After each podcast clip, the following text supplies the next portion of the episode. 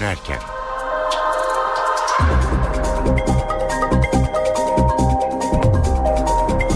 Saatler 17'yi gösteriyor. Ben Öykü Özdoğan. NTV Radyo'da Türkiye ve Dünya'dan günün haberlerini aktaracağız. Önce özetlere bakalım. Başkent'te güvenlik toplantısı yapılıyor. Masada çözüm süreci var. Gün içinde HDP'den de İmralı ziyaretiyle ilgili önemli bir açıklama geldi. Ayrıntıları Ankara'dan canlı bağlantıyla alacağız. Yargıtay Başkanı Ali Alkan'ın yeni yargı paketini eleştiren sözleri tartışma yarattı. Adalet Bakanı Bekir Bozdağ yazılı açıklamayla Alkan'a tepki gösterdi. Notları Gökhan Gerçek canlı bağlantıyla aktaracak. Liderler kürsüden birbirlerine yüklendi. Başlık Dersim tartışmasıydı. Grup toplantılarından notlar aktaracağız. Soma iddianamesi reddedildi. 301 kişinin hayatını kaybettiği maden faciası ile ilgili iddianame eksik soruşturma gerekçesiyle Cumhuriyet Savcılığına iade edildi. Çevre ve Şehircilik Bakanlığı çevresel etki değerlendirme yönetmeliğini değiştirdi. Alışveriş merkezleri, toplu konut projeleri ÇED kapsamından çıkarıldı. Çevre Mühendisleri Odası karara tepkili. Günün gelişmelerinden öne çıkan başlıklar böyle. Şimdi ayrıntılar.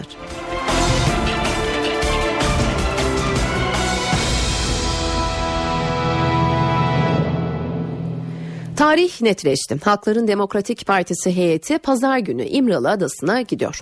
Abdullah Öcalan'la görüşecek heyet bu kez 5 kişiden oluşacak. Süreçte gelinen son durum şu sıralarda ise Başbakanlık'ta düzenlenen güvenlik toplantısında masaya yatırılıyor. Daha fazla ayrıntıyı Deniz Kilislioğlu'ndan alacağız. Deniz. Evet, HDP heyetinin ziyaretiyle başlayalım. 21 Ekim'den bu yana İmralı'ya gidemiyordu heyet. 6-7 Ekim olaylarından sonra. Tabii uzun süreden beri beklenen izin çıktı. Adalet Bakanlığı o izni verdi. Senin de söylediğin gibi 30 Kasım'da yapılacak o ziyaret ve heyet genişledi. Daha önce bilindiği gibi 3 kişilerdi. Pervin Buldan, Sırrı Süreyya Önder ve İdris Baluken gidiyordu. HDP'nin İmralı heyeti olarak biliniyordu bu 3 isim. Ve bu isimlere 2 isim daha eklendi. Demokratik Toplum Kongresi Eş Başkanı Hatip Dicle ve Demokratik Özgür Kadın Hareketi'nden Ceylan Bağrıyanık da pazar günü İmralı'da Öcalan'la görüşecek heyetin arasında olacak. Tabii Ankara'da iki toplantı yapılıyor 62. hükümet kurulduğundan beri. Biri iç güvenlik toplantısı, bir diğeri çözüm süreci toplantısı. Çözüm süreci toplantılarında çözüm sürecinin genel durumu değerlendiriliyor, gidişat değerlendiriliyor, neler yapılabilir bu konuşuluyor. Bugünkü toplantı ise güvenlik toplantısı, iç ve dış gelişmeler, özellikle Irak ve Suriye'deki gelişmelerin Türkiye'ye yansımaları ve bununla ilgili alınacak önlemler konuşuluyor ama artık zaten süreçler çok iç içe geçmiş durumda. Dolayısıyla kuşkusuz bu çözüm süreciyle ilgili konular da masada olacaktır ve bu konularda değerlendirilecektir. Ama diğer taraftan tabii özellikle Irak ve Suriye'deki gelişmeler de yine masada olacak. Özellikle hafta sonu hatırlayacaksınız Joe Biden, Amerika'nın 2 numaralı ismi Türkiye'deydi ve Türkiye'de Dışişleri Bakanı'nın da katıldığı toplantılarda Başbakan Ahmet Davutoğlu'yla da bir araya gelmişlerdi. Dolayısıyla orada özellikle eğit-donat görüşmeleri nasıl devam ediyor Amerika ile Türkiye arasında, bu merak ediliyor kamuoyunca. Bugün Milli Savunma Bakanı bir açıklama yaptı. Henüz nihai bir metin imzalamadık. Amerika ile görüşmeler devam ediyor dedi. Türkiye'nin talepleri var. Bunların karşılanması gerekiyor ifadelerini kullanmıştı. Dolayısıyla o talepler ne aşamada, ne kadar Amerika'yla taraflar birbirine yaklaşabildi? Asker bu anlamda hangi kapasiteyle ne yapabilir? Bunlar tam olarak masaya yatırılacak ve konuşulacak konular. Tabii Irak'tan da döndüğünü hatırlatalım Başbakan Ahmet Davutoğlu'nun. Orada hem peşmerge eğitim kamplarını ziyaret etmişti, hem AFAD'ın kurduğu kampları ziyaret etmişti ve hem Irak bölgesel yönetimiyle hem merkezi yönetimle görüşmeler yapmıştı. Dolayısıyla Irak çerçevesinde IŞİD'le mücadele konusunda atılacak adımlarda yine önemliydi ki Irak merkezi yönetiminde yine asker ve polis eğitim talebi var. Başbakan Ahmet Davutoğlu da bu talebi karşılayacağız şeklinde yanıtlamıştı. Talebi kabul ettiklerini söylemişti. Bunun detaylarının da yine bu toplantıda ele alınmasını bekliyoruz. Son olarak katılımcıları da aktaralım. Başbakan Ahmet Davutoğlu başkanlığında yapılıyor o toplantı. Genelkurmay Başkanı Necdet Özel, 2. Başkan Yaşar Güler, Kara Kuvvetleri Komutanı, Jandarma Genel Komutanı toplantıya katılıyor. Hükümet cephesinden ise Başbakan Yardımcısı Bülent Arınç, İçişleri ve Milli Savunma Bakanları toplantıda, MİT, Dışişleri ve Başbakanlık Müsteşarlarının da yine toplantıda olduğunu söylemiş olalım. NTV muhabiri Deniz Kilislioğlu çözüm süreciyle ilgili son gelişmeleri ve Başbakanlık'taki toplantıdan notlarını aktardı. Kamuoyunda yargı paketi olarak bilinen kanun teklifi Meclis Genel Kurulu'nda görüşülmeye başlandı. Teklifle polisin arama yetkileri genişletiliyor, adli yıl açılış törenleri kaldırılıyor ve yüksek yargıya yeni üyeler atanıyor. Yargıtay Başkanı Ali Alkan paketi yargıya müdahalenin son örneği olarak yorumlayınca bugün Adalet Bakanlığı'ndan yanıt geldi. Bakan Bekir Bozdağ imzalı açıklamada Yargıtay Başkanı'nın sözleri eleştirildi. Neler söylendiğini NTV muhabiri Gökhan Gerçek'ten öğreneceğiz. Gökhan. Yargıtay Başkanı Ali Alkan'a, Ali Yargıtay'daki isme Adalet Bakanlığı'ndan yanıt geldi. Adalet Bakanlığı sert sözlerle eleştirdiği Yargıtay Başkanı Ali Alkan'ı. Öncelikle yasa yapma yetkisi Türkiye Büyük Millet Meclisi'ne aittir dedi Adalet Bakanlığı. Dün Yargıtay Başkanı Ali Alkan yaptığı açıklamada yeni yargı düzenlemesini eleştirmiş, hukuka ve yargıya müdahale olarak değerlendirmiş ve bu müdahale daha ne kadar devam edecek yorumunda bulunmuştu. İşte buna yanıt niteliğinde bir açıklama, bakanlıktan gelen açıklama. Yasama ve yürütmeye yüklenmesi, yani yargıdaki bütün aksaklıkların yasama ve yürütmeye yüklenmesi ve bu organların yegane suçlu olarak gösterilmesi yanlıdır, yanıltmadır değerlendirmesinde bulundu Adalet Bakanlığı. Hiçbir demokratik sistem adalet dağıtmakla görevli yargı mensuplarının siyasi, ideolojik, zümrevi veya paralel bir yapının ilkelerine dayanarak keyfi muamelede bulunmasına, yetki ve görevlerini suistimal etmesine izin vermez. Bu haksızlığın yargı bağımsızlığı ve tarafsızlığı adı altında yasama ve yürütmeye fatura edilmesine kimse müsaade etmez değerlendirmesine bulundu Adalet Bakanlığı. Yargı görevini yapanların belli bir siyasi, ideolojik veya zümrevi çıkar amacıyla hareket ettikleri yönünde bir algının oluşması yargıya verebilecek en büyük zarardır. Yargı gücünün kendi siyasi, ideolojik, zümrevi çıkarları doğrultusunda kullananlara karşı ilk itiraz etmesi gerekenler yargı görevini yapanlar olmalıdır dedi Adalet Bakanlığı yaptığı açıklamada. Teklifle Yargıtay Kanunu'nda yapılması öngörülen değişikliklerin kimleri ve hangi siyasi çevreleri rahatsız ettiği herkesin malumudur. Yargıtay Başkanı bu şahsi açıklamasıyla söz konusu çevrelere dolaylı da olsa destek vermiştir denildi Adalet Bakanlığı tarafından yapılan açıklamada. Bu açıklama ile Yargıtay Başkanı Ali Alkan'ın dünkü açıklamasına yanıt vermiş oldu Adalet Bakanlığı. Barolar Birliği'nden de bir açıklama geldi. Birlik, Yargıtay'da yürütmenin hoşnut olduğu bir görünüm ortaya çıkana kadar görevlendirmeler ve seçimler devam edecek denildi. Bu durumun yüksek yargıya duyulan güveni kökünden sarsacak nitelikte olduğu ifade edildi. Siyasette tartışılan bir diğer düzenlemede dün meclise sevk edilen iç güvenlik paketi. Düzenleme yasalaşırsa Molotov kokteyli silah sayılacak, jandarma idari işlerde İçişleri Bakanlığı'na bağlanacak. Tasarı siyasette büyük tepki yarattı. Muhalefet eleştirdi, iktidar partisi paketi savundu. Önce tepkileri, ardından AK Parti'den bu yorumlara gelen yanıtları aktaracağız. Ana muhalefet partisi iç güvenlik paketi yasalaşırsa Anayasa Mahkemesi'ne iptal başvurusu yapacağını duyurdu. NTV yayınında konuştu. Grup Başkan Vekili Engin Altay, paket yürütmeyi kaosa sürükler, Avrupa Birliği Türkiye ile olan müzakereleri dondurur dedi. Kanun yapma tekniği bakımından da, anayasaya uygunluk bakımından da AKP Anayasa Mahkemesi'ne bizi gitmeye keşke mecbur bırakmasa. Keşke anayasaya uygun kanunlar bu meclisten çıksa ve biz de evet karşı olabiliriz ama anayasaya uygunluk bakımından bir sorun yoksa o mesele bitmiş olur. Bu iç güvenlik paketi bana göre bu meclisten çıkamaz, çıkabilemez. Çünkü demokrasiyi bütünüyle ortadan kaldırmaya yönelik hazırlanmış bir paket. Ama eskaza bu meclisten İktidar Partisi'nin meclisteki sayısal çoğunluğuyla çıkarsa Avrupa Birliği bence Türkiye ile müzakere sürecini dondurur. Bundan eminim. Yani Avrupa'da olan kanunlar elbette var. Bazı yetkiler var ama bunların getirdiği çok farklı bir şey.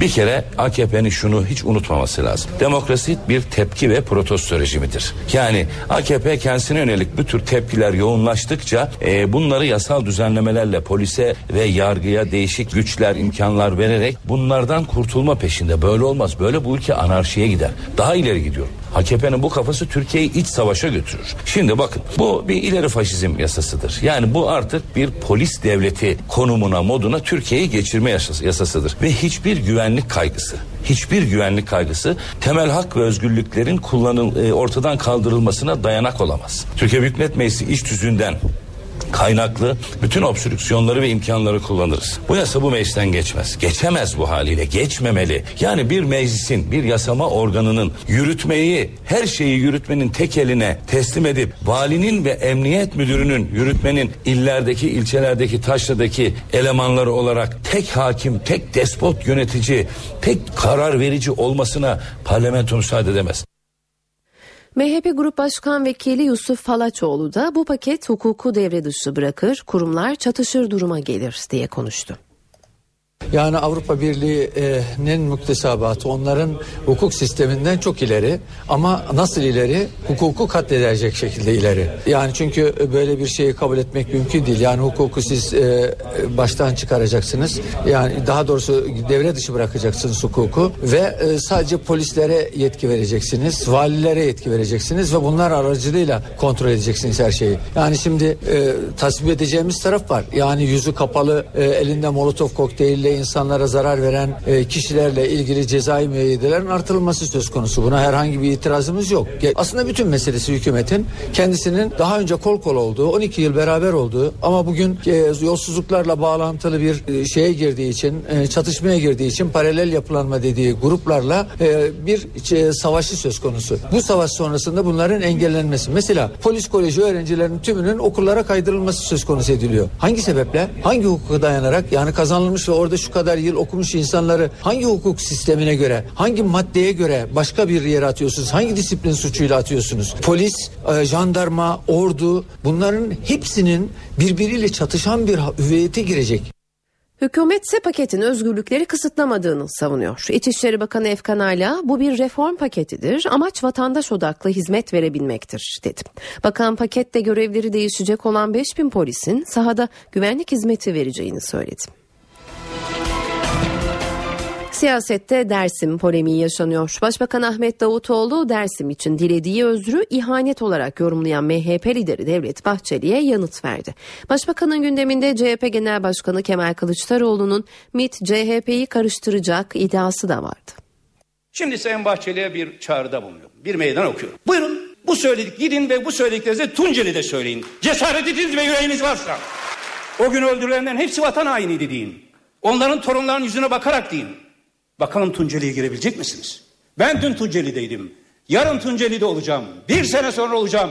10 sene sonra olacağım. 3 sene sonra olacağım. Başbakan Ahmet Davutoğlu, MHP lideri Devlet Bahçeli'nin ihanet suçlamasına sert yanıt verdi. Kendisine iade ediyorum dedi. Başbakan, kayınvalidesi ölen CHP lideri Kılıçdaroğlu ile ilgili siyasi polemik yapmam dedi. Ama Kılıçdaroğlu'nun MİT CHP üzerinde oyun oynuyor suçlamasına sessiz kalmadı.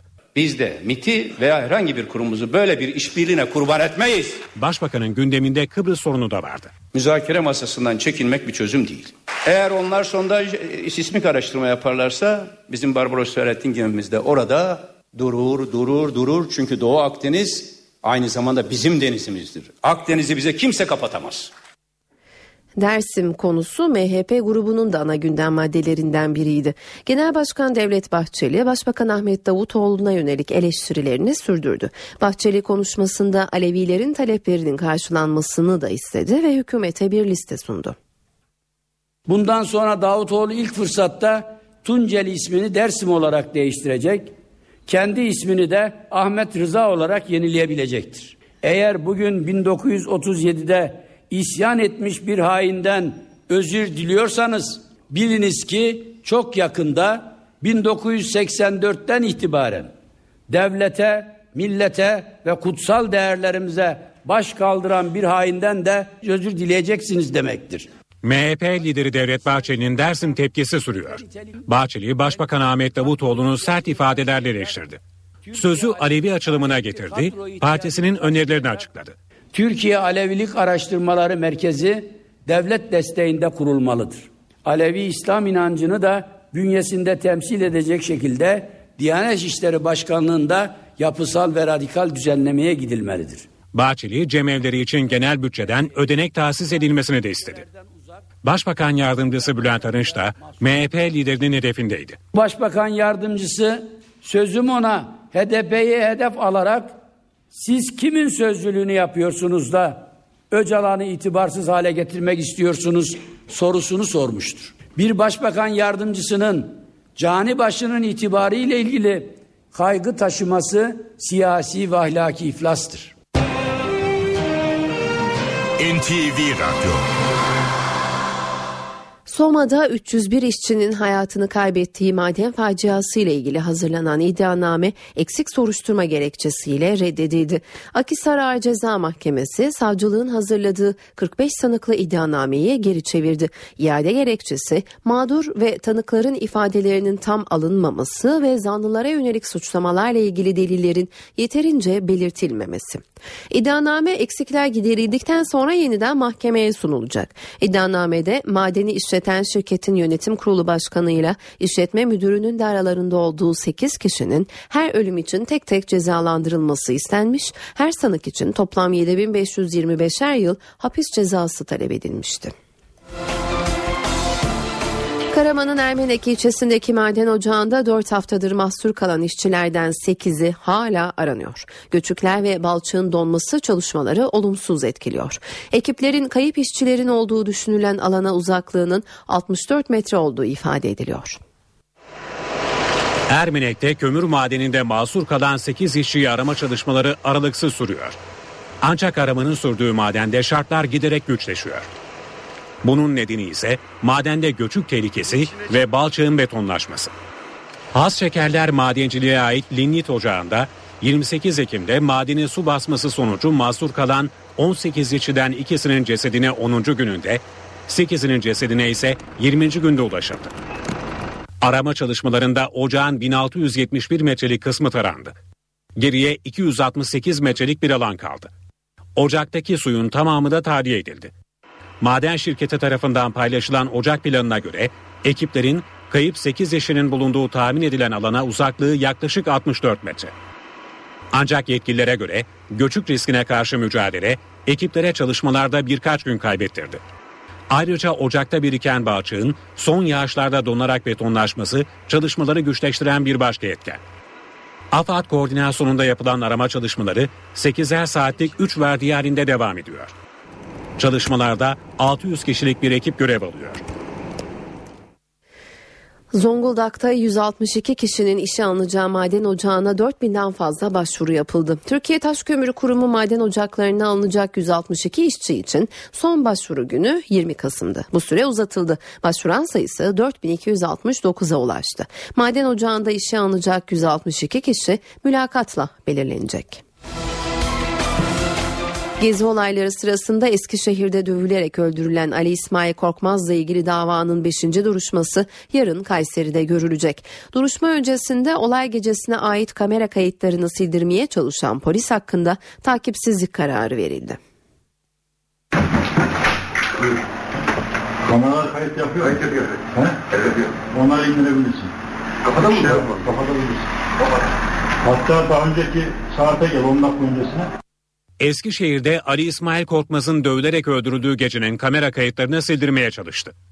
Mahkeme o polis memuru hakkında takipsizlik kararı verdi. Radikal'den İsmail Saymaz'ın haberine göre talimata uyarak kameraları kapatan otelci hakkındaki soruşturma ise devam ediyor. Olay gecesi silinen kayıtlar TÜBİTAK'ın hard diskle yaptığı çalışmayla kurtarıldı. Kayıtların silinmesini isteyen polis memuru Hüseyin Engin hakkında delilleri karartmaktan soruşturma açıldı. Savcı delil karartma soruşturmasında takipsizlik kararı verdi. Engin'in Korkmaz'ın öldürülmesine ilişkin Kayseri'de görülen davada öldürmeye iştirak suçundan yargılanmasına devam edildiği hatırlatıldı. Türk Ceza Kanunu'nun 281. maddesine göre kişinin kendi işlediği suçla ilgili delilleri yok etmesine ceza verilemeyeceği belirtildi. Polisin isteği üzerine kameraları kapatan otel görevlisi Erdoğan Gözseçen hakkındaki soruşturma devam ediyor. Ali İsmail Korkmaz'ın bir grup polis ve sivil tarafından dövülerek öldürüldüğü iddiasıyla açılan dava Kayseri 3. Ağır Ceza Mahkemesi'nde devam ediyor. Korkmaz'ı tekmeleyen polis memuru Mevlüt Saldoğan için müebbet, 3'ü polis 7 sanık içinse 15 yıla kadar hapis cezası isteniyor. Para ve sermaye piyasalarından son verileri aktaralım. BIST 100 endeksi şu sıralar 83.521 puan seviyesinde. Serbest piyasada dolar 2.22, euro 2.77'den işlem görüyor. Kapalı çarşıda ise Cumhuriyet altını 578, çeyrek altın 140 liradan satılıyor. Ara veriyoruz, yeniden karşınızda olacağız. NTV Radyo. Saat 17.30, ben Öykü Özdoğan. Eve dönerken haberler haber turuyla devam ediyor.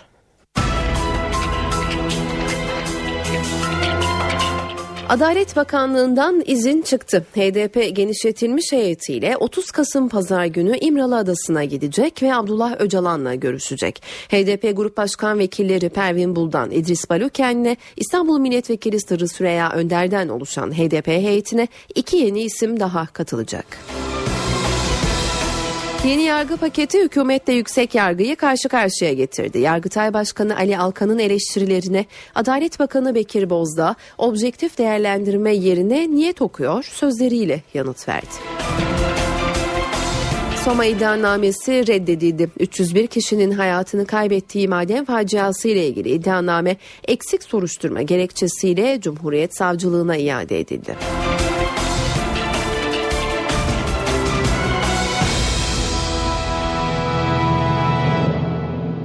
İstanbul Büyükşehir Belediye Başkanı Kadir Topbaş, belediye meclisinde kabul edilen Yedikule Mahallesi'ndeki bostanların imara açılması kararını onaylamadı. Plan tadilatını belediye meclisine iade etti. Topbaş, Yedikule Mahallesi'ndeki alanın asli niteliğinin korunması ve geleceğe taşınmasını istedi. Kadir Topbaş, yapılacak çalışmalara ışık tutması için tarihçiler, bilim adamları, mahalle sakinleri ve ilgililerin katılacağı bir çalıştay düzenlenmesinin faydalı olacağını belirtti. Çevre ve Şehircilik Bakanlığı çevresel etki değerlendirme yönetmeliğini değiştirdi. Alışveriş merkezleri, golf tesisleri, toplu konut projeleri, 100 kilometre ve 6 demiryolu projeleri, beyaz eşya boyama tesisleri ÇED kapsamından çıkarıldı. Yani bu tür inşaat projeleri yapılırken çevreyi olumsuz etkileyip etkilemediği dikkate alınmayacak. Karara Çevre Mühendisleri Odası tepkili. Oda Başkanı Baran Bozoğlu, ÇED bir planlama sürecidir. Olası bir tesisin etkilerini baştan tespit etmek ve önlem alıp alınamayacağını görmek amaçlıdır. Ancak bu planlama sürecinden kaçınmaya çalışılmaktadır, dedi. Ulaştırma Bakanı Lütfi Elvan, son 12 yılda yapılan duble yolların %80'inde 2-3 yıl dayanan sati kaplama adı verilen asfalttan kullanıldığı yönündeki sözlerine açıklık getirdi. Elvan, "Sözlerim çarpıtıldı, kaldı ki dünyadaki uygulamada bu yönde," dedi. Özellikle sati kaplamanın uzun ömürlü olmadığını ve önümüzdeki dönemlerde BSK'ya kaliteli asfalta daha fazla ağırlık vereceğimizi ifade etmişimdir. Ve bu arada şunu da söyledik. Evet, bu sati kaplamanın aşağı yukarı 3 yıllık bir ömrü olduğunu, 3 yıldan sonra bu asfaltın yavaş yavaş bozulmaya başlandığını ve tekrar yeniden yapılması gerektiğini, hatta tamirat yapılması gerektiği malumunuzdur. Dünyadaki de uygulamalar bu yöndedir. Bu olay tamamıyla çarpıtmadır.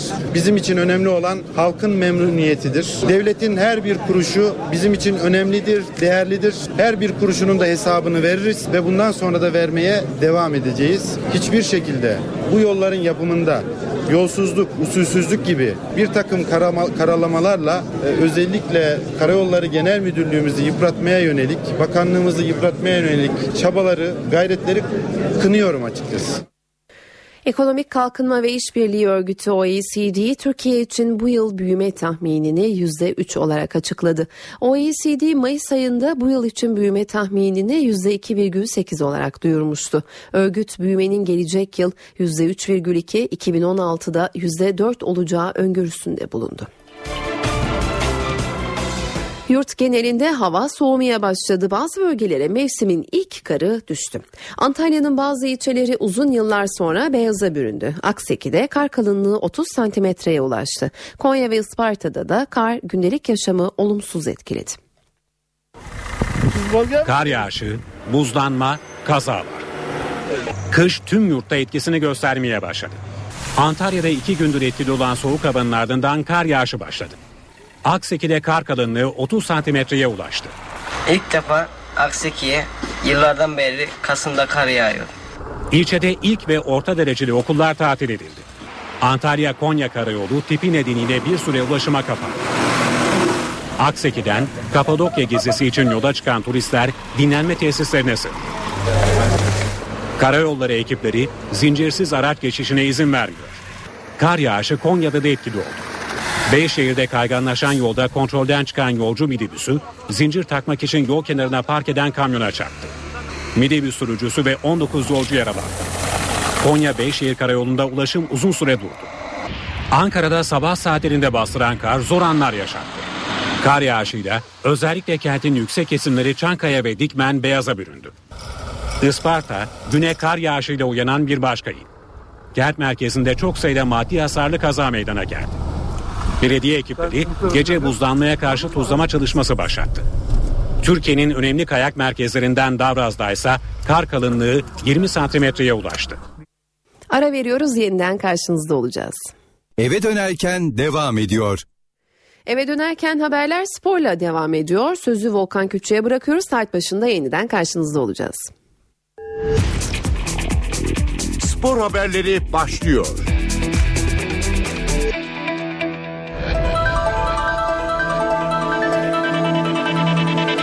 Spor Toto Süper Lig'in 10. haftasında oynanan zorlu maçta Bursaspor'la Fenerbahçe 1-1 berabere kaldı. Bursaspor Teknik Direktörü Şenol Güneş ve Fenerbahçe Teknik Direktörü İsmail Kartal maçla ilgili değerlendirmelerde bulundu. Bursaspor Teknik Direktörü Şenol Güneş kaçan gol pozisyonlarından yakındı. Mehmet Topal'a geçmiş olsun diyorum. Futbol bir oyundur. Kazanan kaybeden olacaktır. Ama insan daha önemlidir. Bugün çok değerli bir oyuncu Mehmet Topal Türkiye için. İnsan olarak da. Bugün sakatlandı. İnşallah ciddi boyutta bir şeysi yoktur. Futbola baktığınız zaman biz de Fenerbahçe'de kazanmak için sahaya çıkmıştı. Biz oyun başında golü bulduk. Düşündüğümüz gibi oyun oldu. Fakat rakibin orta sahada ve defanstaki baskısını düşündüğümüz gibi çabuk çıkışta kullanamadık. Yani baskıya cevap veremedik. Tek toplarla baskıdan çıkmamız gerekirken bunu yapamadık. Beklenmeyen şekilde, bu maça yakışmayan şekilde bir gol yedik. Ondan sonra da iki değişiklik yaptıktan sonra daha da fazla pozisyon bulduk. Kazanmaya yakın takım bizdik. Yani gol pozisyonu olarak, çünkü bizim kalecimiz daha az yoruldu, öyle görüyorum. Direkleri de daha onlara yardımcı oldu. Kaleci, kendi kalecileri de olmak kaybı, o da iyi oynadı. Direkleri de yardım etti. Fenerbahçe Teknik Direktörü İsmail Kartal'sa gelen erken golün dengelerini bozduğunu söyledi. Maça 1-0 mağlup başladık. Çok erken yediğimiz bir golle bir anda oyuncuların konsantrasyonu bozuldu. Bir anda bir soğuk duş gibi. Etkili başlayamadık. Zaman geçtikçe daha sonra oyuna ağırlığımızı koyarak oyunda dengeyi bulduk. Ama sonuç olarak iyi mücadele ettik. Her iki takım da iyi mücadele etti. Bu akşam Türk futbolu adına her iki takım da gerçekten çok güzel bir maç oldu. Çok güzel seyir zevki, güzel tempolu, iyi bir maç oldu. Biz kazanabilirdik ama Bursaspor da maçı kazanabilirdi. Son haftalarda Türkiye Ligi'nde çok formda, çok tempolu oynayan bir Bursaspor'la karşılaşacağımızı, maçın ne kadar zor geçeceğinin de bilincindeydik. Fenerbahçe'nin Bursaspor'la oynadığı maçın ardından bir numaralı gündem maddesi Caner Erkin'in teknik direktörü İsmail Kartal'a gösterdiği tepki oldu. 35. dakikada oyundan alınmasına sinirlenen Caner hocasına protesto etti. Milli oyuncu maç sonunda ise özür diledi. Fenerbahçe'nin Bursaspor'la deplasmanda 1-1 berabere kaldığı maçta Caner Erkin krizi yaşandı. Milli oyuncu karşılaşmaya ilk 11'de başladı. Bursaspor maçın hemen başında Caner'in kanadından Volkan Şen'le golü buldu. Yeşil Beyazlılar ilk yarım saatte bu kanattan etkili hücumlar geliştirdi ve Fenerbahçe kalesinde tehlikeler yarattı. Teknik direktör İsmail Kartal 30. dakikada Hasan Ali Kaldırım'ı ısınmaya gönderdi. 7. dakikada sarı kart gören ve performansıyla teknik eğitim beklentisini karşılayamayan Caner için 35. dakikada değişiklik tabelası kalktı. Caner karara büyük tepki gösterdi. Sinirle elindeki topu yere fırlattı. Hızlı adımlarla sağ kenarına yönelen deneyimli oyuncu teknik direktör İsmail Kartal'ı alkışlayarak protesto etti. Yerini Hasan Ali'ye bırakan Caner yedek kulübesi yerine doğrudan soyunma odasına gitti. Fenerbahçe Kulübü Genel Sekreteri ve basın sözcüsü Mahmut Uslu devre arasında soyunma odasına giderek Caner Erkin'le görüştü. İkinci yarıda yedek kulübesinde yer almayan Caner Erkin maç sonrası üzgündü. Lig TV'ye konuşan milli futbolcu hatalı olduğunu söyledi ve özür diledi.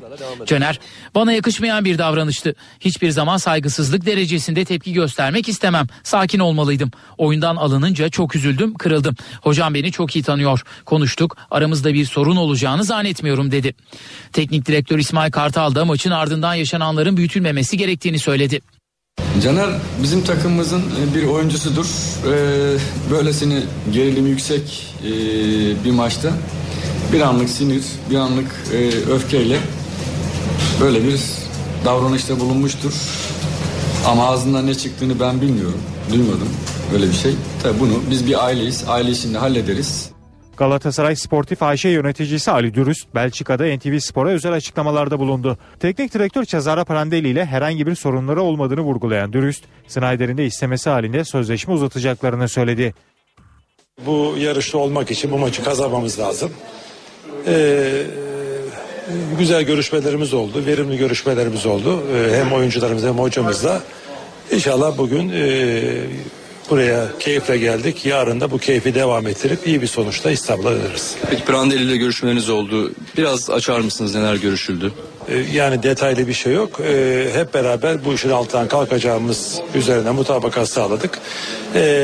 Ve bir sıkıntımız yok. Oyuncularımızla da görüştük. Tabii ki oyuncularımızla görüşmemizi hocamızla görüştükten sonra yaptık. Onun haberiyle yaptık. Dolayısıyla biz bir bütünüz. Hep beraber bunun altından kalkacağız. Zaten bugün baktığımızda 10. haftadayız Türkiye Ligi'nde. Kıymetli rakiplerimizde çok az bir puan farkımız var. Yarış daha yeni başladı. Amaç lig sonunda şampiyon olmak ama şu andaki esas amacımız burada bu yarışın içinde kalmak. Snyder'in menajeriyle bir araya geleceksiniz maç günü. Snyder'in geleceğiyle ilgili neler söyleyeceksiniz? Çünkü Abdurrahim Albayrak yaptığı açıklamada sözleşmesini uzatmak istiyoruz demişti. Menajeri de neden yedek kaldığını anlamıyorum şeklinde bir açıklama yapmıştı. Yedek kalıp kalmaması bir teknik karardır. Ancak bizim oyuncumuza mukavelemiz devam ediyor. Oyuncu da bundan memnun, biz de ondan memnunuz. Dolayısıyla şu anda tek konsantrasyonumuz bu maçı kazanmak. Kontratlar daha sonra konuşulur. Siz uzatmak istiyor musunuz Snyder'in sözleşmesini? Oyuncunun tercihi önemlidir. O gün geldiği vakit konuşuruz. Merkez Hakem Kurulu'nun haftalık toplantılarından ilki bugün yapıldı. 10. haftadaki hakem performanslarını değerlendiren Merkez Hakem Kurulu Başkanı Zekeriya Alp, tartışmalara neden olan maç tatil etme etkisine açıklık getirdi. Bir hakem psikolojik olarak çok ağır bir baskı altında ise tükürükten olabilir, hakaretten olabilir, darptan olabilir. Yani o psikolojiyle maçı yönetemeyecek pozisyona geliyorsa o hakem maçı ancak o şekilde iptal edebilir. Zaten iptal derken geçmiş yıllarda bu maçlarla ilgili örneğe bakacak olursak son 15-20 yıl içerisinde sanıyorum bir veya iki tane maç var. Yani burada bu konunun son derece bazı kesimlerce büyütülmesine gerek yok. Sistem aynı şekilde devam ediyor. Biraz daha dikkat edilmesi hususunda alınmış bir karardır bu. Ve ben şahsen bu hafta özellikle sahada gördüklerim bence bunun da bir etkisinin olduğunu zannediyorum. Bu haberle spor bültenimizin sonuna geldik. Hoşçakalın.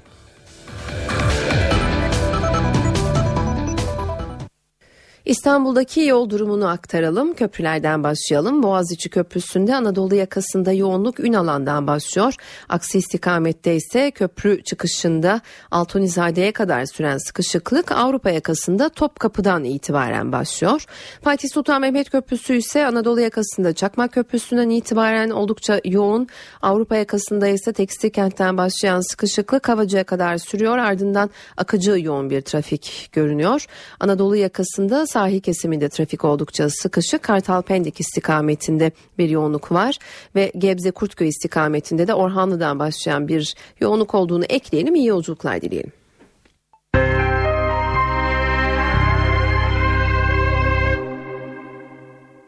Saatler 18'i gösteriyor. Ben Öykü Özdoğan. Eve dönerken haberlerde Türkiye ve dünyada günün öne çıkan haberlerini aktarıyoruz.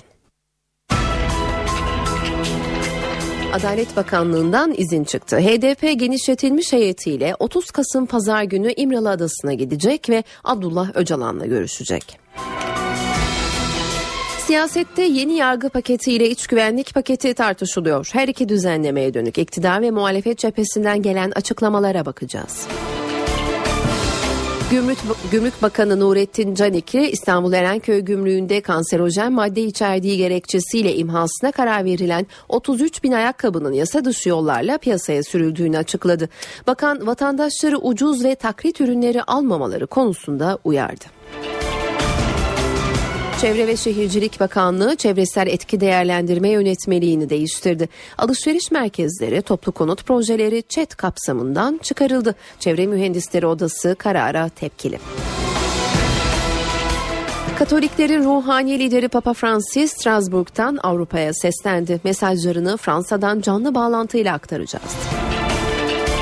Günün gelişmelerinden öne çıkan başlıklar böyle. Şimdi ayrıntılar.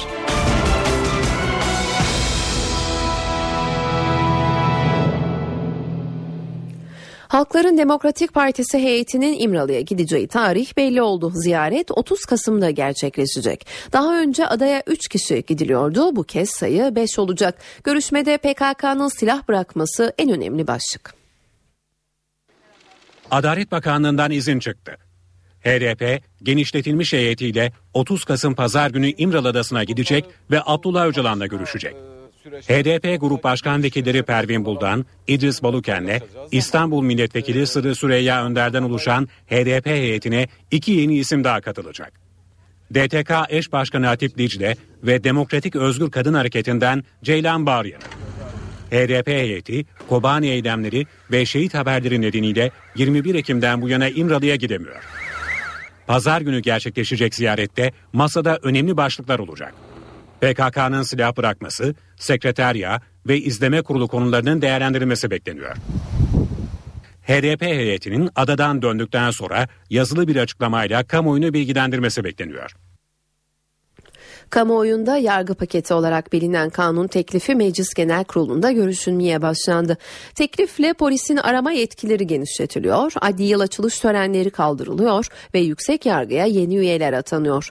Yargıtay Başkanı Ali Alkan paketi yargıya müdahalenin son örneği olarak yorumlayınca bugün Adalet Bakanı Bekir Bozdağ'dan yanıt geldi. CHP Grup Başkan Vekili Engin Altay ile MHP Grup Başkan Vekili Yusuf Halaçoğlu ise Alkan'a destek verdi. Adalet Bakanı Bekir Bozdağ, Yargıtay Başkanı Ali Alkan'ın yeni düzenlemeleri yargıya müdahale eleştirisine yanıt verdi. Yasama meclisin görevidir. Yargıtay Başkanı'nın vazifesi bu düzenlemeleri doğru anlamak ve uygulamaktır. Teklifle Yargıtay Kanunu'nda yapılması öngörülen değişikliklerin kimleri ve hangi çevreleri rahatsız ettiği herkesin malumudur. Yargıtay Başkanı bu şahsi açıklamasıyla söz konusu çevrelere dolaylı da olsa destek vermiştir. Yazılı bir açıklama yapan Bozdağ, Alkan'ın siyasal değerlendirmeler yaptığını söyledi.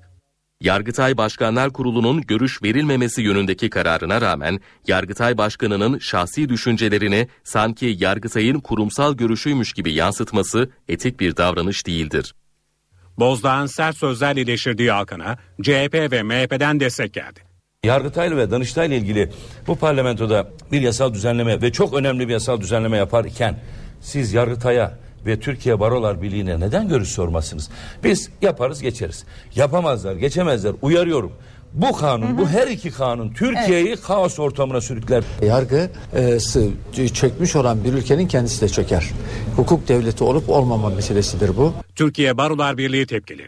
Barolar Birliği'nden yapılan yazılı açıklamada Yargıtay'da yürütmenin hoşnut olduğu bir görünüm ortaya çıkana kadar görevlendirmeler ve seçimler devam edecek denildi. Siyasette tartışılan bir diğer düzenleme de dün meclise sevk edilen iç güvenlik paketi.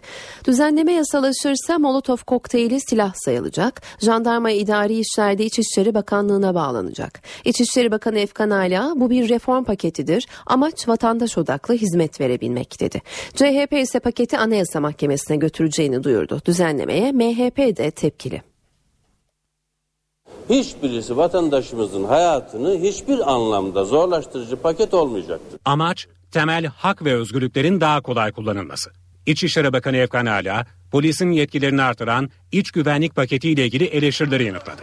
Trafik hizmetlerinin ve bazı ehliyet gibi sivil birimlerimizin yapabileceği hizmetlerin sivil kadrolara aktarılmasına ve böylece daha fazla 5.000'e yakın polisimizin sahada görev almasını sağlayarak daha fazla polisimizin vatandaşımıza güvenlik hizmetini sunabilmesine imkan tanıyan bir gerçekten reform paketidir. Muhalefet ise paketteki düzenlemelere tepkili. AKP polisi güçlendirirken Türk Silahlı Kuvvetleri'ni ikinci plana itmektedir. Gerekli demokratik müdahale ve eleştirilerimizi sonuna kadar yapacağımızdan hiç kimse şüphe duymamalıdır. CHP Grup Başkan Vekili Levent Gök ise paketi Anayasa Mahkemesi'ne götüreceklerini açıkladı. AKP'nin getirmek istediği bu teklif bütünüyle anayasaya aykırıdır ve böylesine anayasaya aykırı olan bir kanun Anayasa Komisyonu'na görüşülmeden meclise getirilmiştir değerli arkadaşlarım. Kaçırılarak bugün getirilen bu teklif ne yazık ki bütünüyle AKP'nin kendi yargısını, yürütmenin yargıya olan müdahalesinin vardığı en son nokta olarak ortada durmaktadır. Şimdiki durağımız meclis olacak. Parlamentoda bugün partilerin grup toplantıları vardı. Liderler gündemdeki konularla ilgili değerlendirmelerde bulundu. Dersim tartışması, Alevilerin talepleri ve Cumhurbaşkanı'nın kadın erkek eşitliği ile ilgili sözleri konuşuldu. Ayrıntıları parlamento günlüğünde Miray Aktavluç anlatacak. Miray. Bugün günlerden salı ve Türkiye Büyük Millet Meclisi'nde siyasi partilerin grup toplantıları vardı. Siyasi parti liderleri gündeme ilişkin mesajlar verdiler. Geçen haftalardan kalan konularda yine gündemde konuşulmaya devam etti. Ayrıca yeni başlıklarda yine başkent Ankara'nın gündemine, siyasi gündemine eklendi. Başbakan Ahmet Davutoğlu ile MHP lideri Devlet Bahçeli arasındaki Dersim tartışması bugün de devam etti. Her iki taraftan da bu konuya ilişkin gelen açıklamalar vardı.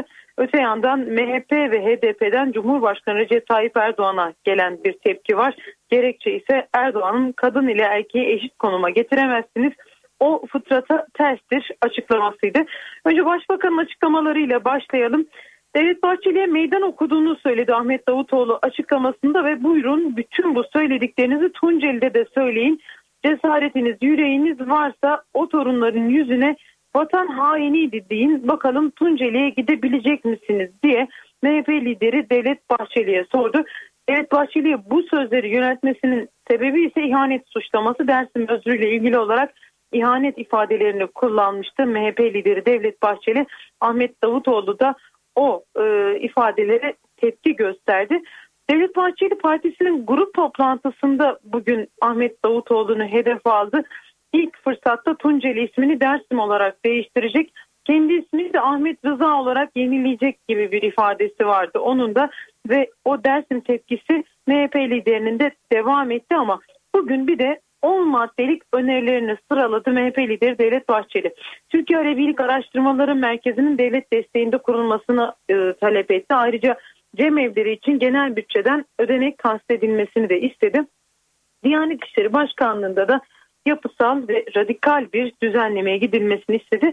Bunlar o taleplerindeki satır başları ama 10 maddelik bir talepten söz ediyoruz. MHP liderinden gelen bu çıkışta bugün dikkat çekti. Alevi sorununun çözümüne yönelik kendi önerileri vardı. O önerilerine Başbakan Ahmet Davutoğlu da tepki gösterdi ve yeni bir şey keşfetmiş gibi yapıyor dedi. Biz zaten bunların 7'sini gerçekleştirdik dedi. Devlet Bahçeli günaydın diye seslendi ama bir konu daha var siyasetin gündeminde, CHP liderinin açıklamaları. MIT'in Cumhuriyet Halk Partisi üzerinde oyun oynadığı ve bazı konularda müdahil olduğu, CHP'yi karıştırmaya çalıştığı yönünde açıklamalar olmuştu. CHP liderinin dikkat çeken açıklamalardı. Davutoğlu bu açıklamalara da tepki gösterdi ve MIT'i böyle bir duruma kurban etmeyiz dedi. Yani CHP liderinin o açıklamaları da İktidar Partisi cephesinde pek karşılık bulmadı gibi görünüyor. Dersim tartışması MHP ile İktidar Partisi arasında bu şekildeydi ama bir taraftan da Cumhurbaşkanı Recep Tayyip Erdoğan'ın dün katıldığı bir toplantıda söylediği sözler bugün siyasette konuşulmaya devam edildi. Siyasi partilerin genel başkanları kürsüden Erdoğan'ın o sözlerine tepki gösterdiler. Bir kez daha tekrar edelim o sözlerin ne olduğunu. Kadın ve erkeği eşit konuma getiremezsiniz, o fıtrata ters ifadeleri vardı. Hem MHP'den hem HDP'den bu konuyla ilgili gelen değerlendirmeler vardı. MHP Genel Başkanı Devlet Bahçeli kadın erkek eşitliğinin fıtrata ters olduğunu söyleyerek Cumhurbaşkanı'nın tüm kadınların hakkını gasp ettiğini, onlara saygısızlık yaptığını ifade etti ve fıtratında doğru iş yapmak, adaletli davranmak, milli ve ahlaki duruş sergilemek yok dedi. Cumhurbaşkanı Erdoğan'a yönelik olarak onun eleştirileri de bu şekilde sert ifadelerle aktardı Devlet Bahçeli. HDP eş başkanı, eş genel başkanı Figen Yüksekdağ da bu sözleri hedef aldı. Hatta şöyle diyebiliriz, o konuşmasının önemli bir bölümünü bu kadın erkek eşitliği konusuna ayırdı. Çünkü bugün zaten kadına yönelik şiddeti önleme günü ve bununla ilgili olarak Türkiye Büyük Millet Meclisi'nde de şu sıralarda devam eden görüşmeler var. Siyasi partilerin bu konuda bir komisyon kurulması ile ilgili verdiği ortak önerge var. Onun görüşmeleri devam ediyor. Bu yüzden mecliste bugün önemli başlıklardan biriydi bu.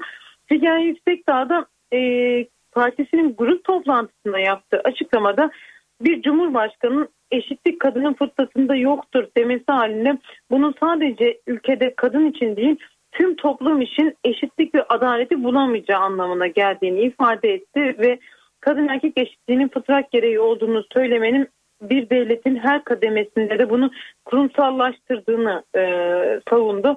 Figen Yüksekdağ bu açıklamalara tepkili bir kadın siyasetçiydi. Bugün Cumhurbaşkanı'na yönelik tepki de o şekildeydi. Cumhuriyet Halk Partisi cephesinde ne vardı? Bugün CHP cephesinde açıkçası grup toplantısı yoktu. CHP lideri Kemal Kılıçdaroğlu kayınvalidesini kaybetti. O yüzden Tunceli'de taziyeleri kabul etmişti. Bugün de CHP'de grup toplantısı yapılmadı ama onun yerine Levent Gök bugün kürsüye çıktı.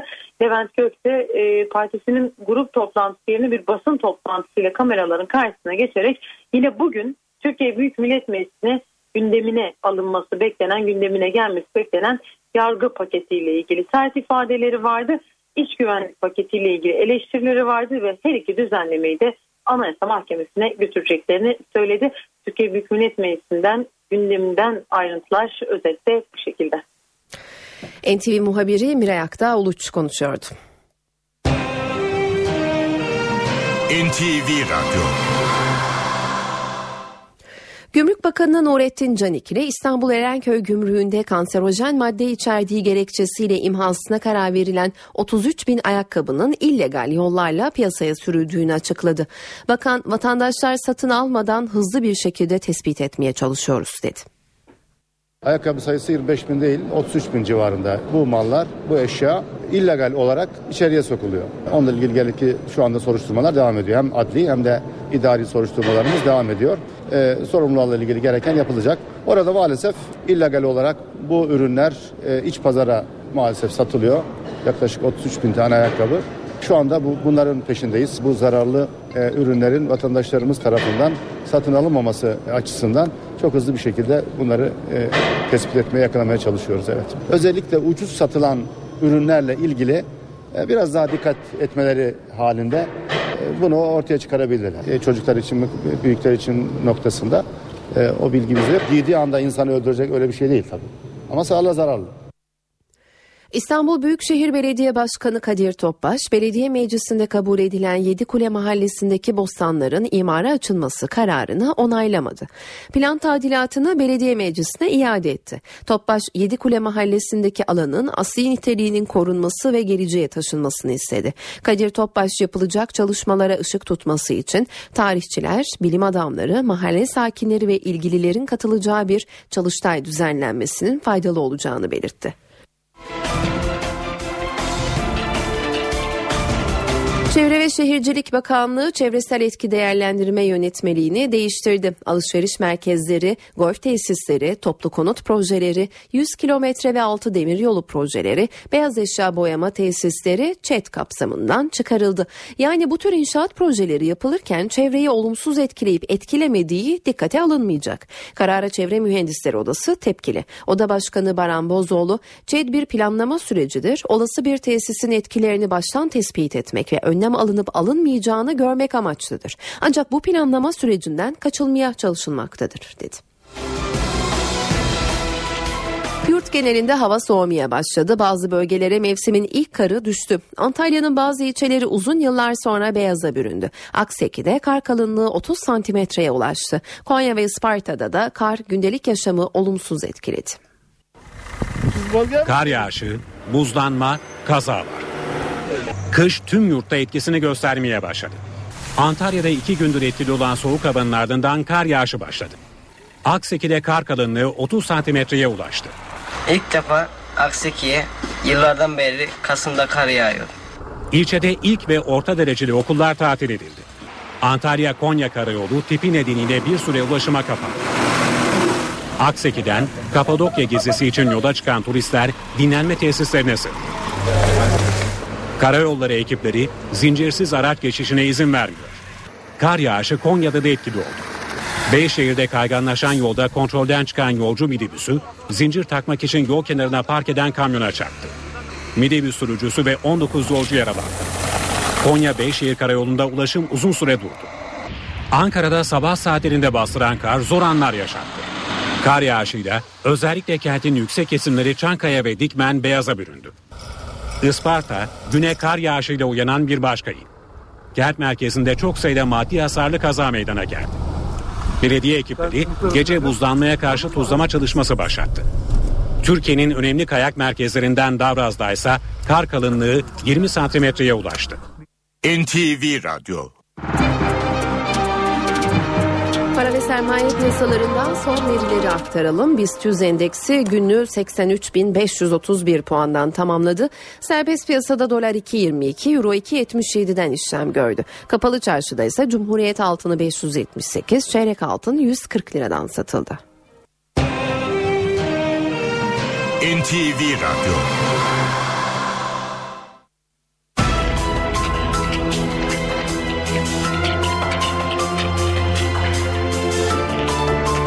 Soma'da 301 işçinin hayatını kaybettiği maden faciası ile ilgili hazırlanan iddianame mahkeme tarafından reddedildi. Gerekçe mağdur ve tanık ifadelerinin tam alınmaması ve soruşturmadaki delillerin eksik olması. Savcılarımız bir toptancılığa gitmişler. Toptancılık içerisinde suçluları kategorize ederek belli suçlar ve belli cezalar öngörmüşler. Soma'da 301 madencinin hayatını kaybettiği facia ile ilgili iddianameyi mahkeme reddetti. 13 Mayıs'taki olayın ardından Akhisar Cumhuriyet Başsavcılığı 45 sanıklı iddianame hazırladı. Tutuklu 8 sanık için olası kasıtlı öldürmekten 301 kez 25 yıla kadar hapis cezası istendi. O sanıklar arasında Soma Kömür İşletmeleri Şirketi'nin yönetim kurulu başkanı Can Gürkan'la işletme müdürleri ve genel müdür de bulunuyor. Akhisar Ağır Ceza Mahkemesi iddianameyi soruşturmadaki eksiklikleri gerekçe göstererek reddetti. İddianamede TÜBİTAK'ın sabit gaz ölçümleriyle ilgili raporunun olmadığı belirtildi. Mağdur ve tanıkların ifadelerinin tam alınmadığına dikkat çekildi. Burada delillerin tam toplanmadan bu iddianamenin düzenlendiğini görüyoruz. Maden şehitlerimizin ve diğer mağdurların tamamının ifadesi ve onların iddiaları iddianamede açık olarak yansıtılmamıştır. İddianame eksikler giderildikten sonra Ağır Ceza Mahkemesi'ne yeniden sunulacak. Yeni iddianamenin Aralık ayı sonuna doğru tamamlanması bekleniyor. İstanbul Boğazı'nda 28 kişinin öldüğü tekne faciasının göz göre göre yaşandığı ortaya çıktı. Tekneyi temin eden Kerem Çakan ifadesinde çarpıcı bilgiler verdi. Tekneyi temin eden Kerem Çakan ifadesinde kaçakların bindirildiği pazar gecesinden önce de teknenin su aldığını, suyun makineyle boşaltıldığını, kaçakların aynı akşam tekneye bindirildiğini söyledi.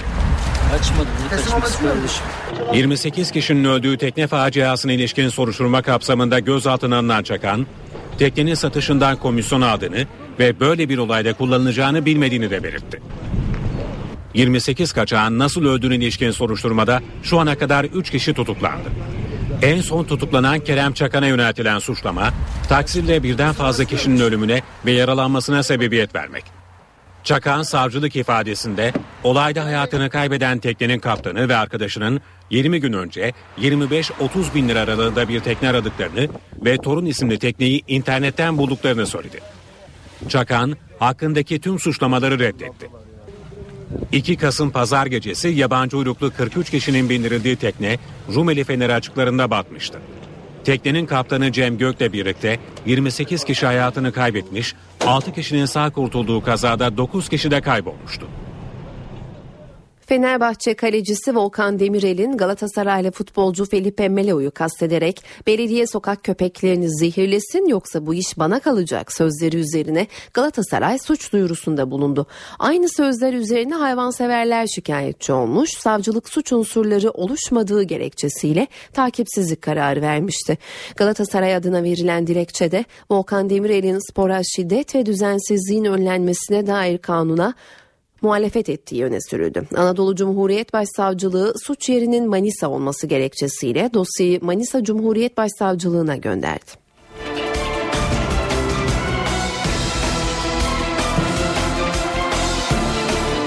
Bugün kadına yönelik şiddete karşı uluslararası mücadele günü. Bu sebeple İstanbul'da etkinlikler vardı. Bahçeli evlerde yüzlerce kadın yüzlerine yaptıkları şiddeti anlatan makyaj ve ellerinde kırmızı karanfillerle yürüdü ve kadına şiddete hayır dedi.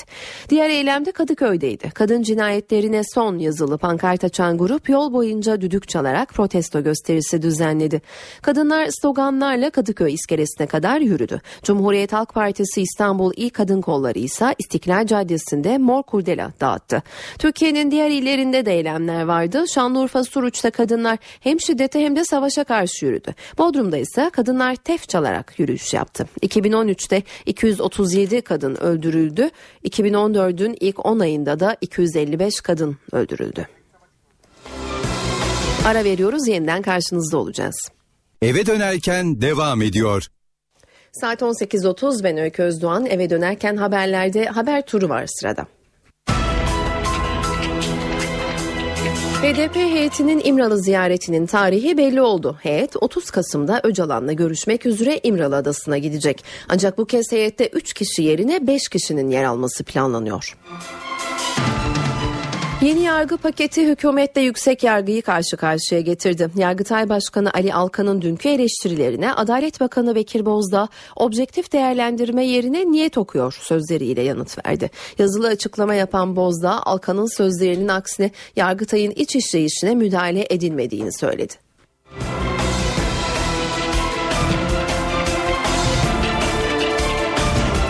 Soma'da 301 işçinin hayatını kaybettiği maden faciası ile ilgili hazırlanan iddianame eksik soruşturma gerekçesiyle reddedildi. Gümrük Bakanı Nurettin Canikli, İstanbul Erenköy Gümrüğü'nde kanserojen madde içerdiği gerekçesiyle imhasına karar verilen 33 bin ayakkabının yasa dışı yollarla piyasaya sürüldüğünü açıkladı. Bakan, vatandaşları ucuz ve taklit ürünleri almamaları konusunda uyardı.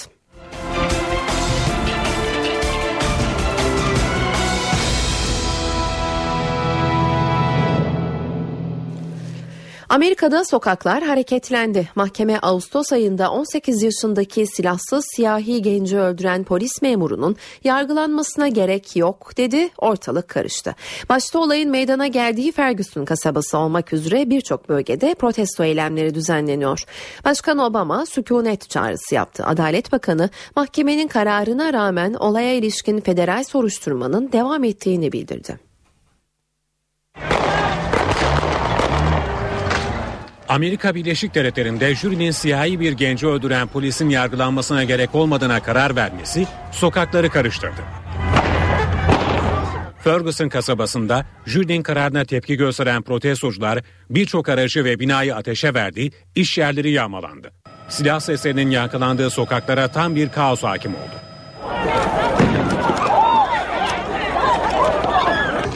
Havaya ard arda ateş açılması nedeniyle kasabanın hava sahası kısa süreliğine uçuşa kapatıldı.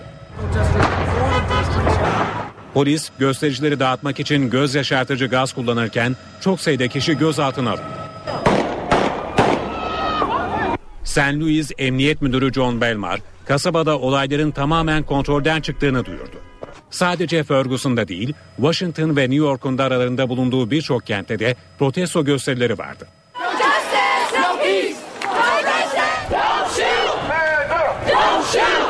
Çok üzgünüz. Çocuklarımız için korkuyoruz. Siyahilerin bu ülkede hiçbir değeri yokmuş. Anladık. 18 yaşındaki silahsız siyahi genç Michael Brown, Ferguson'da 9 Ağustos'ta vurulmuştu. Jüri, günler süren değerlendirmesinin ardından Brown'u öldüren polis memuru Darren Wilson'a dava açmak için yeterli gerekçe olmadığına karar verdi. Kararın ardından Michael Brown'un ailesi derin bir hayal kırıklığı yaşadıklarını açıkladı. Amerika Birleşik Devletleri Başkanı Barack Obama ise Ferguson'daki jürinin kararını kabul etmek zorundayız dedi ve gösterilerin barışçıl olması çağrısı yaptı. Katolik aleminin ruhani lideri Papa Francis bugün Strasbourg'dan Avrupa'ya seslendi. Gündeminde kaçak göçmen faciaları ve işsizlik vardı. Ayrıntıları NTV Fransa temsilcisi Kayhan Karaca'dan alacağız. Kayhan. Evet, Papa bugün 4 saatlik bir ziyaret için hem Avrupa Parlamentosu'nu hem de Avrupa Konseyi'ne hitap ettiği Strasbourg'da. Aslında bu ziyaretin resmi nedeni Avrupa'nın inşasına, Avrupa'daki krize bulunacak çözümlere bir ivme kazandırmaktı. Zira son aylarda, daha doğrusu son yıllarda 2008'den sonraki krizle beraber Avrupa Birliği'nin bir imaj sorunu var. Avrupa toplumları bünyesinde Avrupa Birliği'nin hep Avrupa halklarından uzaklaştığı kurumsal olarak söylenmekteydi. İşte Papa da bunu bugün yaptığı konuşmada, özellikle Avrupa Parlamentosu önünde yaptığı konuşmada dile getirdi. Avrupa Birliği'ni eleştirdi. Avrupa Birliği'nin halktan koptuğunu söyledi. Yaşlı bir neneye benzetti Avrupa Birliği'ni ve artık kendisine gelmesi gerektiğinin altını çizdi. Hayal kırıklığı yaratıyor Avrupa Birliği Avrupa halklarında dedi. Ardından insan odaklı bir politika izlenmesini söyledi. İnsan hakları kültürü daha da genişletilmeli dedi. Tüketim toplumunu eleştirdi. Tüketim odaklı, ekonomi odaklı bir toplumdan insan yaşamına odaklı bir topluma geçilmesi lazım şeklinde konuştu. Sosyal ve istihdam politikalarını öne çıkaran eylemler düzenlenmesini istedi Avrupa Birliği tarafından. Gençler ve yaşlılar arasındaki yalnızlık konusuna dikkat çekti. Göçmenler konusuna, ki bunu daha önce de gündeme getirmişti. Özellikle Akdeniz'de, Akdeniz'in bir kıyısından Avrupa'ya doğru gelmekte olan ve gelirken yaşanan trajedilere dikkat çekti. Avrupa Birliği'nin kapılarını bu göçmenlere kapatmaması gerektiğinin altını çizdi. Ve beklenmedik bir konuda, bu konuda beklenmiyordu Papa. Çevre konusuna çok değindi. Katolik aleminin ruhani lideri olmasına rağmen çevre konusunda çok duyarlı olunmasını istedi. Çevrenin korunması için her türlü desteği Katolik Kilisesi olarak da vereceklerini belirtti.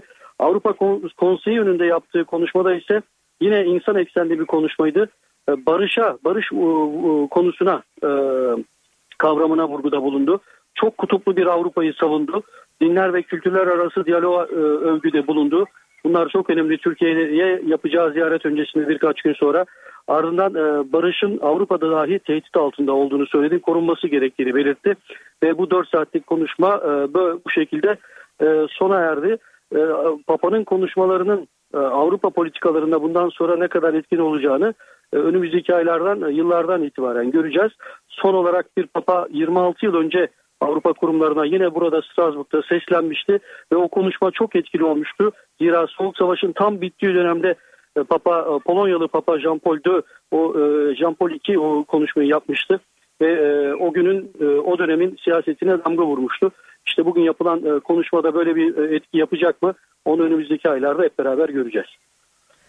NTV Fransa temsilcisi Kayhan Karaca, Papa Francis'in bugün yaptığı konuşmanın ayrıntılarını aktardı. Uluslararası Telekomünikasyon Birliği, internete erişilebilirlik ve bilgi kullanımında Danimarka'yı şampiyon ilan etti. Türkiye 166 ülke arasında 68. oldu. Telekomünikasyon Birliği, Bilgi ve İletişim Teknolojileri Gelişim Endeksi adını verdiği listeyi hazırlarken internetle mobil telefonlara erişim ve kullanım rakamlarını kıyasladı. Bu yıl liste ilk sırasında geçen yılın birincisi Güney Kore'yi geride bırakan Danimarka yer aldı. Danimarka'nın ardından Güney Kore, İsveç, İzlanda ve İngiltere sıralandı. Amerika'nın 14, Almanya'nın 17. sırada yer aldığı listede notu geçen yıla kıyasla artan Türkiye 68. oldu. Araştırmaya göre dünya nüfusunun yarıdan fazlasının hala internet ve mobil telefon erişimi bulunmuyor. Kısa bir ara verelim, yeniden karşınızda olacağız. Eve dönerken devam ediyor. Saat 18.43, ben Öykü Özdoğan. Eve dönerken haberlerde günün öne çıkan gelişmelerini aktarmayı sürdürüyoruz. Günlük hayatta en kolay ulaşılabilecek ilaç gruplarından olan ağrı kesicileri sık kullanmak sanılanın aksine ağrıyı azaltmıyor. Antalya'daki nöroloji kongresinde konuşan Profesör Babür Dora sık sık ağrı kesici kullananları uyardı. Fazla miktarda ya da uzun süre ağrı kesici kullanmak bilinenin aksine ağrıyı azaltmıyor. Bu tespit Antalya'daki Ulusal Nöroloji Kongresi'nde.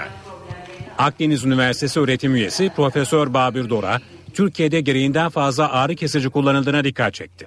Leblebi gibi ağrı kesici tüketen insanlar var ve şu bilinmiyor maalesef. Ağrı kesicilerin kendisi de çok sık tüketildiğinde baş ağrısına neden oluyor. Yani hasta bunu baş ağrısı için alıyor, baş ağrısını geçirmek için alıyor ve buna bağımlı hale geliyor. Aldığı ağrı kesici bir miktar ağrısını hafifletiyor ama giderek etkisi azalıyor. Bir yandan başının ağrısı geçmezken bir yandan işte mide sorunları, karaciğer, böbrek sorunları gibi problemler ortaya çıkıyor. Araştırmaya göre dünyada her 2 kişiden biri kronik baş ağrısı çekiyor. Bunların önemli bir kısmı migrenden şikayetçi. Türkiye'de nüfusun yaklaşık %16'sı migren hastası. 30 günlük bir ayda 3 gün bile her ay 3 gün düzenli baş ağrısı çeken bir insan bile yüzdeye vurduğunuzda hayatının %10'u sıkıntı içerisinde geçiyor, ağrı içerisinde geçiyor ve bu da oldukça önemli bir süre. Günde 1 kase yoğurt tüketin, diyabetten korunun. Amerikalı araştırmacılar iyi bir kalsiyum kaynağı olan yoğurdun bir yararının daha ortaya çıktığını açıkladılar. Buna göre her gün yoğurt yiyenlerin diyabete yakalanma riski %18 daha az. Yoğurt diyabet riskini azaltıyor. Harvard Üniversitesi'nin araştırmasından çıkan sonuç bu yönde. Araştırmaya göre her gün sadece küçük bir porsiyon yoğurt tüketerek diyabet riski azaltılabilir. Amerika Birleşik Devletleri'nde yürütülen araştırmada yaklaşık 200 bin kişinin beslenme alışkanlıkları mercek altına alındı.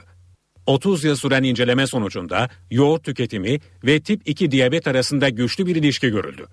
Buna göre her gün 28 gram yani birkaç kaşık yoğurt yiyenlerin diyabete yakalanma riski %18 oranında azalıyor.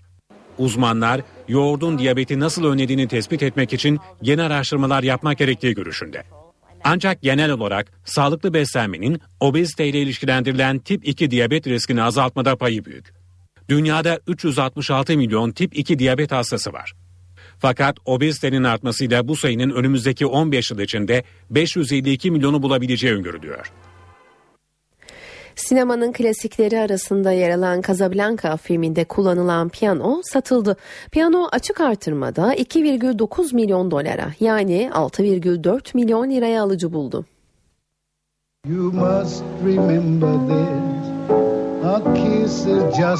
Humphrey Bogart ve Ingrid Bergman'ın başrollerini paylaştığı Casablanca filminin en unutulmaz sahnelerinden birinde kullanılan piyano satıldı.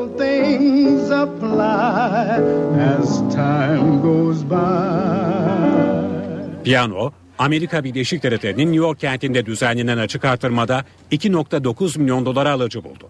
Sinema tarihinin klasikleri arasındaki filmde aktör Dewey Wilson'ın canlandırdığı piyanistem, Ingrid Bergman'ın isteği üzerine As Time Goes By şarkısını bu piyanoyla çalmıştı. Açık artırmada satılan piyano, filmde kullanılan 2 piyanodan biriydi. Birçok sahnesi Cezayir'in liman kenti Casablanca'da çekilen ve 3 Oscar kazanan 1942 yapımı filmde aktör Humphrey Bogart, Nazi kontrolündeki bölgeler de dahil olmak üzere serbestçe seyahat etmeyi sağlayacak olan geçiş belgelerini piyanonun içinde saklıyordu. Açık artırmada belgeler de satıldı ve 100 bin dolardan alıcı buldu. Casablanca, Amerikan Film Enstitüsü tarafından Yurttaş Kane'den sonra tüm zamanların en iyi 2. filmi seçilmişti. Sırada günün kültür sanat etkinliklerinden öneriler var. İnce saz dinlenebilir bu akşam İstanbul'da. 26. yıl Enka Kültür Sanat Buluşmaları kapsamındaki konsere Enka İbrahim Betil Auditoriumu ev sahipliği yapıyor. Geniş repertuarı ve çeşitli enstrümanlarıyla İnce Saz saat 20.30'da sahnede. Filarmonia de Camera de Valencia'da sanatseverlerle buluşuyor bugün İstanbul'da. İspanya'nın dünya çapındaki oda topluluğuna kemanın dahi çocuğu lakaplı Sara Cheng eşlik ediyor. Performans İş Sanat Kültür Merkezi'nde. Konser saat 20'de başlıyor.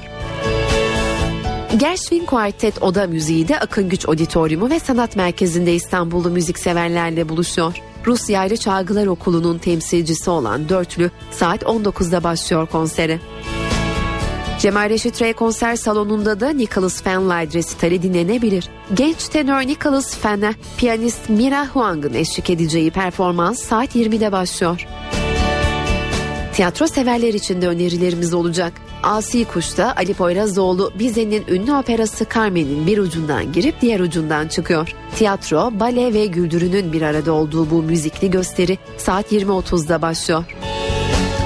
Sabancı Üniversitesi Gösteri Merkezi'nde ise Brecht'in savaş döneminde yazdığı Arturo Ohe'nin Önlenebilir Tırmanışı adlı oyun var bu akşam. 20'de başlayacak oyunda Aşkın Şenol, Ayça Koyunoğlu ve Berk Yaygın gibi isimler yer alıyor. Bu akşam evdeyseniz Star TV'de saat 20.30'da Kaderimin Yazıldığı Gün izlenebilir. CNBC'de ise saat 20'de Hot in Cleveland, 22'de ise Sound City ekranda olacak. Filmde müzik tarihinin büyük bir bölümüne tanıklık etmiş Neil Young, Elton John, Nirvana, Red Hot Chili Peppers gibi isimlerin ayak bastığı Los Angeles'taki Sound City müzik stüdyosunda çalışmış ünlü isimlerle yapılan röportajlar ve arşiv görüntüleri izlenebilir. Filmin yönetmeni Nirvana'nın davulcusu Dave Grohl.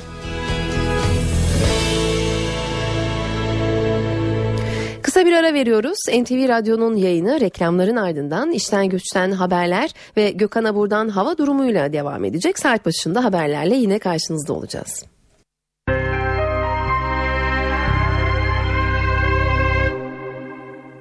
Saatler 19'u gösteriyor. Ben Öykü Özdoğan. Eve dönerken haberlerde günün öne çıkan haberlerinin özetlerini aktarıyoruz.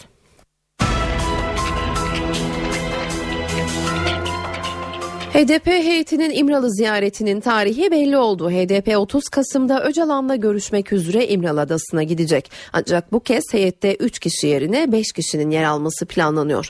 Grup başkan vekilleri Pervin Buldan, İdris Baluken ve İstanbul Milletvekili Sarı Süreyya Önder'e ek olarak DTK Eş Başkanı Hatip Dicle ve Demokratik Özgür Kadın Hareketi'nden Ceylan Bağrıyanık da pazar günü İmralı'da olacak.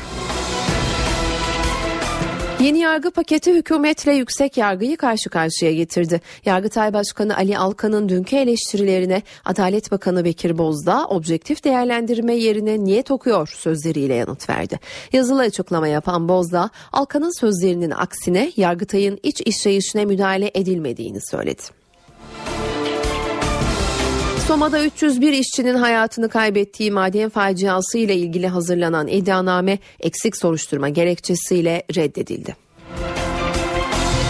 Gümrük Bakanı Nurettin Canikli İstanbul Erenköy Gümrüğü'nde kanserojen madde içerdiği gerekçesiyle imhasına karar verilen 33 bin ayakkabının yasa dışı yollarla piyasaya sürüldüğünü açıkladı. Bakan vatandaşları ucuz ve taklit ürünleri almamaları konusunda uyardı. Çevre ve Şehircilik Bakanlığı çevresel etki değerlendirme yönetmeliğini değiştirdi.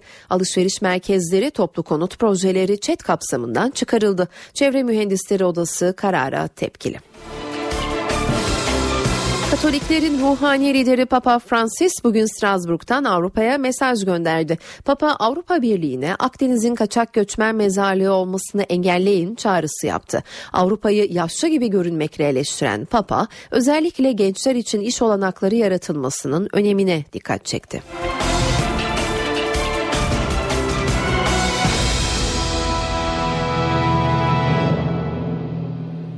İstanbul'daki trafik durumunu aktaralım. Fatih Sultan Mehmet Köprüsü'nde Anadolu bölgesinden Avrupa yakasına geçerken yoğunluk Küçük Bakkalköy'den başlıyor.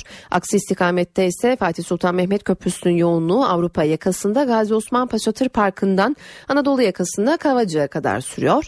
Boğaziçi Köprüsü'ne baktığımızda ise her iki yönde oldukça yoğun. Anadolu yakasında Ünalanlar'dan, Avrupa yakasında ise Çağlayan'dan başlıyor köprünün yoğunluğu. Yine Avrupa yakasında Çağlayan Haliç Köprüsü istikameti de oldukça yoğun seyrediyor şu sıralarda. Avrupa yakasında Hastal Tekstil Kent istikametinde de Gazi Osman Paşa'dan başlayan sıkışıklığın Mahmut Bey gişeler girişe kadar sürdüğünü ekleyip iyi yolculuklar dileyelim. Eve dönerken haberlerin sonuna geldik. Ben Öykü Özdoğan, editör Sevan Kazancı, teknik masada Murat Çelik. İyi akşamlar diliyoruz. NTV Radyo'nun yayını kısa bir aradan sonra Cem Dizdar ve Gürcan Bilgic'in hazırlayıp sunduğu Çift Forvet programıyla devam edecek.